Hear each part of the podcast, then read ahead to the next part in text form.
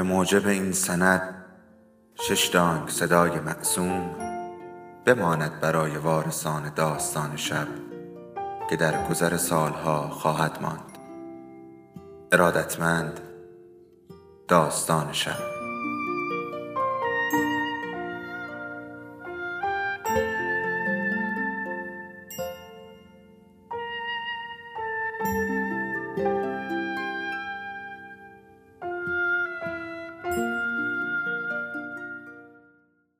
یکی بود یکی نبود.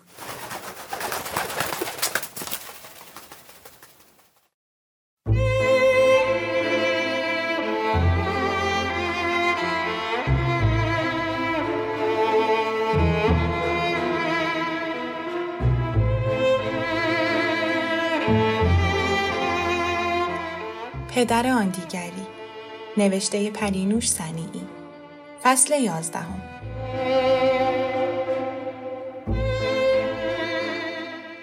چهره غمزده و خسته مادر چنان دلم را به درد آورده بود که حاضر بودم هر کاری برای تسکین او بکنم. این اشتیاق بیحد ترس از حرف زدن را از خاطرم برد. دهان باز کردم و خیلی ساده و روان گفتم مامان. صدای ناآشنا در گوشهایم تنین عجیبی داشت. به راستی این صدای من بود. از شادمانی مادر لذت می بردم. وقتی خوشحال بود چقدر زیباتر می شد. ولی کم کم از این همه ذوق زدگی و رفتار غیر معمول او به وحشت افتادم. در راه خانه امو اسی گفت چرا به بابای آرش گفت که ما حرف زدیم؟ مبادا بخواد به بقیه هم بگه. ترسیدم. دستم را از دستش بیرون کشیدم. می‌خواستم برگردم. مادر با سرخوشی نگاهم کرد. دستم را گرفت و گفت بیا عزیزم بیا پسر خوشگلم. با ورود ما همه ساکت شدند. کسانی که هرگز هنگام ورود به من توجه نمی کردند. حالا نگاه خیرهشان را از رویم بر نمی داشتند. قلبم به تپش افتاد. حتی مادر هم جا خورد. فتان خانم با شیطنت جلو دوید. روی زمین چنباتمه زد تا هم قد من شود و با خنده گفت به به شهابخانه گل شنیدم حرف می‌زنی بگو فتان جون ببینم بگو آفرین صورتش از نزدیک با آن همه آرایش چقدر ترسناک بود. خود را پشت سر مادر پنهان کردم. ده بگو دیگه! تنم داغ شده بود. مادر دستم را کشید و گفت ولش کن ناراحت میشه. فتانه خانم گفت وا مگه نگفتی حرف می‌زنه؟ خوب می‌خوام بدونم چطوری منو صدا می‌کنه. مادر گفت اینجوری میترسونیدش. فتانه خانم گفت مگه چی کارش کردیم؟ چی لوس بازیایی داره؟ خسرو با تمسخر نگاهم می کرد. پدر جلو آمد. صورتش را به صورتم نزدیک کرد. حالا که مامان گفتی یه بابا هم بگو که دل ما خوشه. همه منتظر بودند. احساس کردم نفسم بند می آید. ضربان قلبم تندتر شد. مادر تنها پناه و امیدم به من خیانت کرده بود. رازی را که فقط باید بین ما میماند به همه گفته بود. دستم را با یک حرکت از دستش بیرون کشیدم. با سرعت به طرف خانه خودمان فرار کردم و قسم خوردم که دیگر هرگز دلم برای مادر نسوزد و هیچ وقت این اشتباه را تکرار نکنم. آن روزها گذشتند. حرفای بی پایان در مورد حرف زدن من بالاخره تمام شد.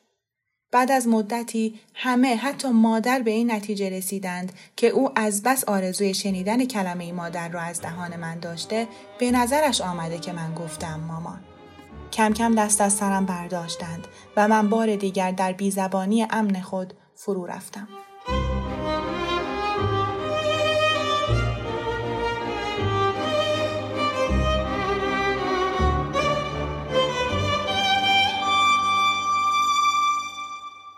فصل دوازدهم ماه اول تابستان در عروسی و مهمانی های بعد از آن گذشت. آرش به خاطر کلاس های متعددش وقت برای این رفت و آمدها نداشت. به نظر می آمد علاقه ای هم به رفتن ندارد. ترجیح می‌داد در خانه کتاب بخواند، تلویزیون تماشا کند، نقاشی بکشد یا کاردستی بسازد. به نظرم او هم به نوعی از ارتباط و حرف زدن با مردم فراری بود. اغلب دوستش سامان که عین خودش بود و یک عینک گنده هم روی چشمهای ریزش می‌زد به خانه ما می آمد. با هم مدام حرف می زدند. حرفهای گنده گنده و برای اثبات نظراتشان دل و روده رادیو یا جارو برقی یا چیزهای دیگر را بیرون می ریختند. البته اسم کار آنها خرابکاری نبود. پدر می گفت بچم تجربه جمع می‌کنه بس که باهوشه بالاخره مختره میشه. آن روزها مادر برای رفتن به مهمانی از بودن آرش در خانه استفاده می کرد و مرا پیش او می گذاشت. بدین ترتیب با خیال راحت همراه با شادی شیرین زبان در مهمانی های مختلف شرکت می کردند. آرش معمولا کاری به کار من نداشت. او هم مثل پدر مرا لایق حرف زدن و توجه نمی دانست. همه مرا به نوعی از سر باز می کردند. کنار گذاشته شده بودم. موقع آماده شدن برای مهمانی هیجانی بر خانه حاکم می شد. من هم از این اتاق به آن اتاق دنبالشان می رفتم. مادر معمولا چندین لباس را امتحان می کرد تا یکی را می پسندید. دلم می‌خواست این کار او ساعتها ادامه پیدا کند و من هرگز با آن سکوتی که بعد از رفتنشان مثل بختک روی خانه میافتاد روبرو نشوم. مادر مرا میبوسید و می‌گفت خوشمزه بود. شام خوشمزه رشوهی بود که وقتی می‌خواستند مهمانی بروند به ما می‌دادند. ما که رفتیم تو هم بشین از اون نقاشی های قشنگ بکش و بعد برو بخواب. ولی وقتی من میماندم و آن خانه ساکت حوصله هیچ کاری نداشتم و جز خط خطی های عصبی و بیمعنی هیچ چیز نمی توانستم بکشم. روز به روز بیشتر به دوستان خیالیم وابسته می شدم. اسی می گفت ولشون کن به جهنم که رفتن ولی ببی خیلی قصه می خورد.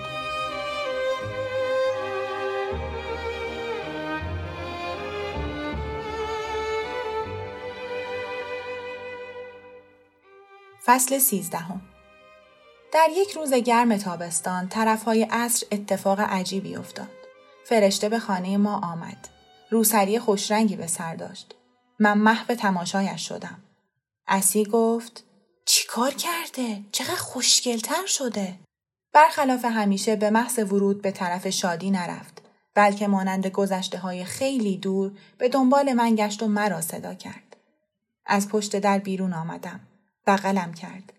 چقدر در آغوش او بودن را دوست داشتم. با نفس بلندی عطر تنش را به مشام کشیدم و با لذت و تعجب به حرفهای باور نکردنیش گوش دادم. فرشته اول خطاب به من و بعد رو به مادر گفت میایی بریم پارک؟ مریم جون می‌خوام شهابو با خودم ببرم گردش. اجازه می‌دید؟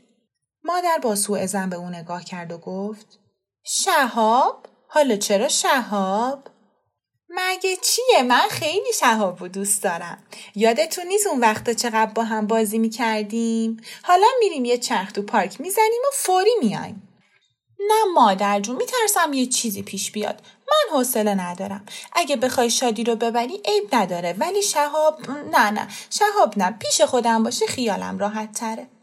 فرشته گفت به خدا مواظه بشم هیچ طوری نمیشه. راستش من خیلی در مورد شهاب فکر کردم. ما اونطور که باید بهش توجه نمی کنیم. من خودم از وقتی این شادی وروجک به حرف افتاده و انقدر بامزه شده اصلا شهاب رو فراموش کردم. از نگاه شهاب می‌فهمم که ازم دل خوره. می‌خوام یه جوری تلافی کنم. تو رو خدا بذارید من هر چند روز یه بار بیام و ببرمش گردش. مادر هنوز با تعجب نگاهش می‌کرد. تمام وجودم لبریز از آرزوی گردش رفتن با فرشته بود. چه معجزه ای این سعادت را برای من به ارمغان آورده بود. دست مادر را کشیدم، تمام اشتیاقم را با نگاهی به صورتش دوختم.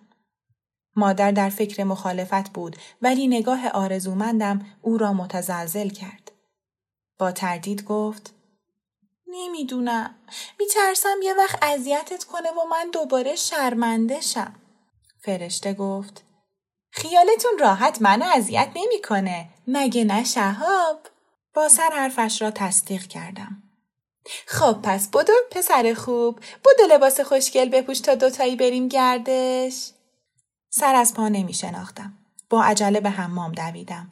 دست، صورت، پاها خصوصا زانوهایم را شستم. مادر هم به کمک آمد. شلوار کوتاه آبی با بلوز چارخانه آبی و سفیدم را پوشیدم. هنوز بوی نوعی می‌دادند. گذاشتم تا مادر با دقت موهایم را شانه کند و چتری های بلند و صافم را با آب به یک طرف بخواباند. فرشته گفت به به چه آقای خوشتیپی شدی؟ مریم جون این شهاب حتی از شادیم خوشگلتره مگه نه؟ دست فرشته را گرفتم. با شادمانی از در خارج شدم. از صدای گریه شادی که پشت سرمان جیغ می‌کشید نوعی رضایت و غرور احساس کردم. ببی گفت تفلک شادی چقدر دلش می‌خواست با ما بیاد. اسی با جدیت گفت جای اون نیست. تازه اون صبح یه دور با مامان رفته گردش. ببی گفت اون که مامان می‌بره گردش نیست. می‌خواد خرید کنه ما رو هم با خودش می‌بره. بی خودی اسمش هم می‌ذاره گردش. خیال می‌کنه ما خریم. این گردش با گردش هایی که هر روز با مادر می‌رفتم فرق داشت. گویی از قفس گریخته بودم. احساس سبکی می کردم. به طرف فرشته برگشتم و به صورتش نگاه کردم تا ببینم که آیا او هم به اندازه من شادمان است. می‌خواستم با نگاه از او تشکر کنم ولی حواس فرشته اصلا به من نبود. نگران به نظر می رسید. هرچند که دستم را در دستهایش می فشرد ولی گویی مرا به کلی فراموش کرده بود. کمی دستش را کشیدم تا او را متوجه خود کنم. فرشته بی گفت ببین شهاب جون اگه پسر خوبی باشی و حرف منو گوش بدی موقع برگشتن برات یه بستنی گنده می‌خرم باشه؟ وا رفتم. حرفش بوی معامله می‌داد. مثل حرفهای خسرو بود. نکند فرشته هم می‌خواهد مرا مسخره کند و خنگیم را نشان دهد. از خیابان گذشتیم. وارد پارک شدیم. فرشته بدون حرف مرا به طرف اسباب بازی ها برد. بیش از پیش نگران به نظر می رسید. به دوروبر نگاه می کرد. احساس کردم که به دنبال کسی یا چیزی می گردد. پس از مدتی جوانکی از کنارمان گذشت و به آرامی چیزی گفت. لبخندی بر لبهای فرشته نشست. به من گفت برو شهاب جون برو بازی کن. من همینجا روی این نیمکت میشینم و مواظبتم. دست مرا رها کرد. در حالی که مدام برمیگشتم و با کنجکاوی نگاهشان می‌کردم به طرف اسباب بازی ها رفتم. فرشته در کنار پسر غریبه روی نیمکت نشست. انگار از قبل همدیگر را می شناختند. داشتم دلیل محبت ناگهانی فرشته را میفهمیدم. تمام حواسم به آنها بود. بی حوصله سوار تاب شدم. کمی کنار سایر وسایل بازی ایستادم. دور میله ای چرخیدم. آنها حتی به من نگاه هم نمی کردند. خسته شدم. نمی‌دانستم دیگر چه باید بکنم. با تردید و خجالت پیش آنها رفتم. فرشته گفت هان چیه شهاب جون دیگه نمی‌خوای بازی کنی؟ سرم را تکان دادم و سعی کردم کنار آنها بنشینم. جوانک گفت حالا این نره همه جا جار بزنه. نه بابا خیالت راحت این حرف نمی‌زنه. و بعد در گوش او چیزهایی گفت. سرم را پایین انداختم. می‌دانستم در مورد خنگی و لال بودن من حرف می‌زنند. بیش از آن که خشمگین شوم غمگین بودم. هوا داشت تاریک می‌شد که فرشته با او خداحافظی کرد. در راه بازگشت سرحال بود. با من حرف می‌زد و میخندید. حتی مرا بوسید. بعد هم یک بستنی خوشمزه برایم خرید. از آن پس این گردش ها جزی از برنامه روزانه ما شد. مادر خوشحال بود و مرتب از فرشته تشکر می کرد.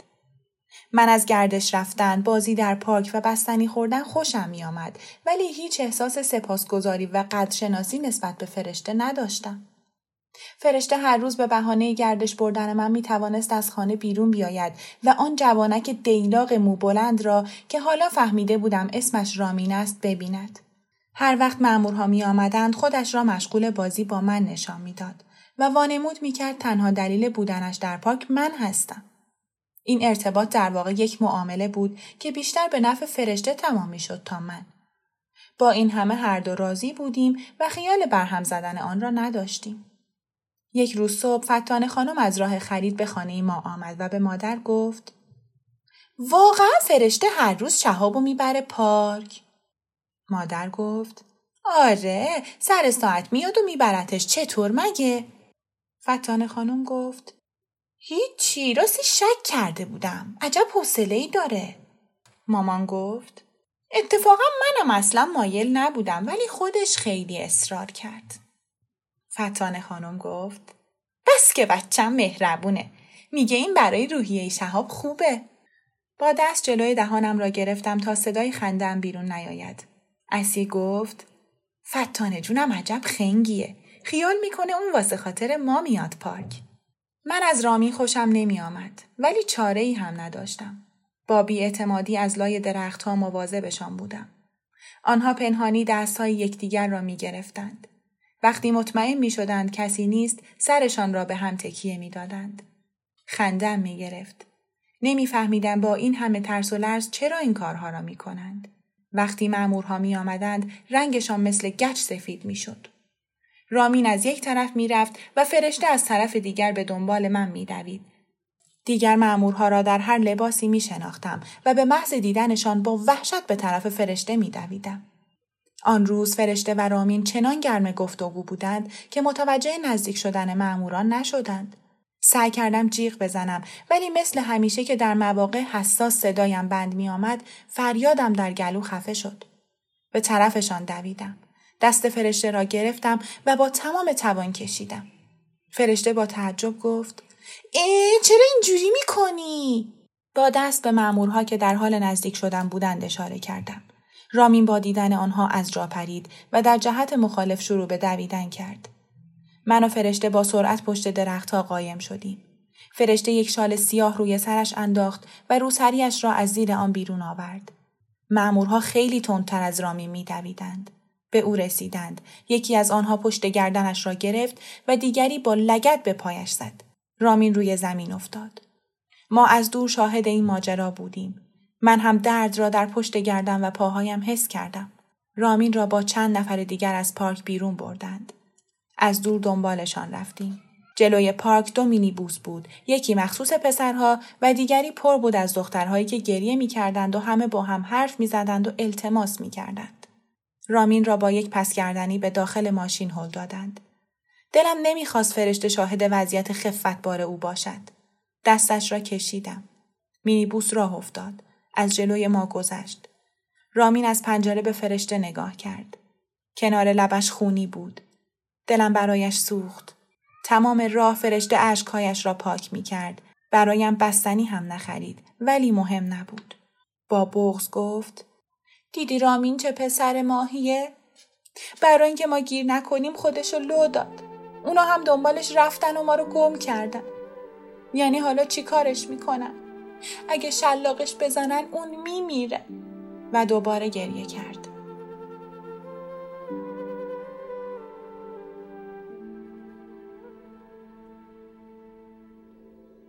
داستان شب بهانه است برای با هم بودن دور هم نشستن شنیده شدن.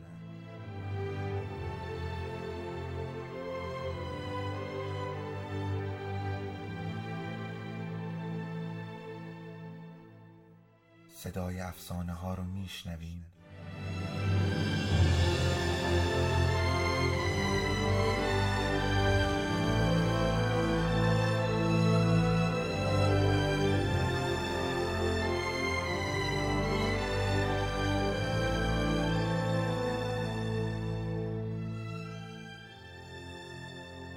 شبتون بخیر.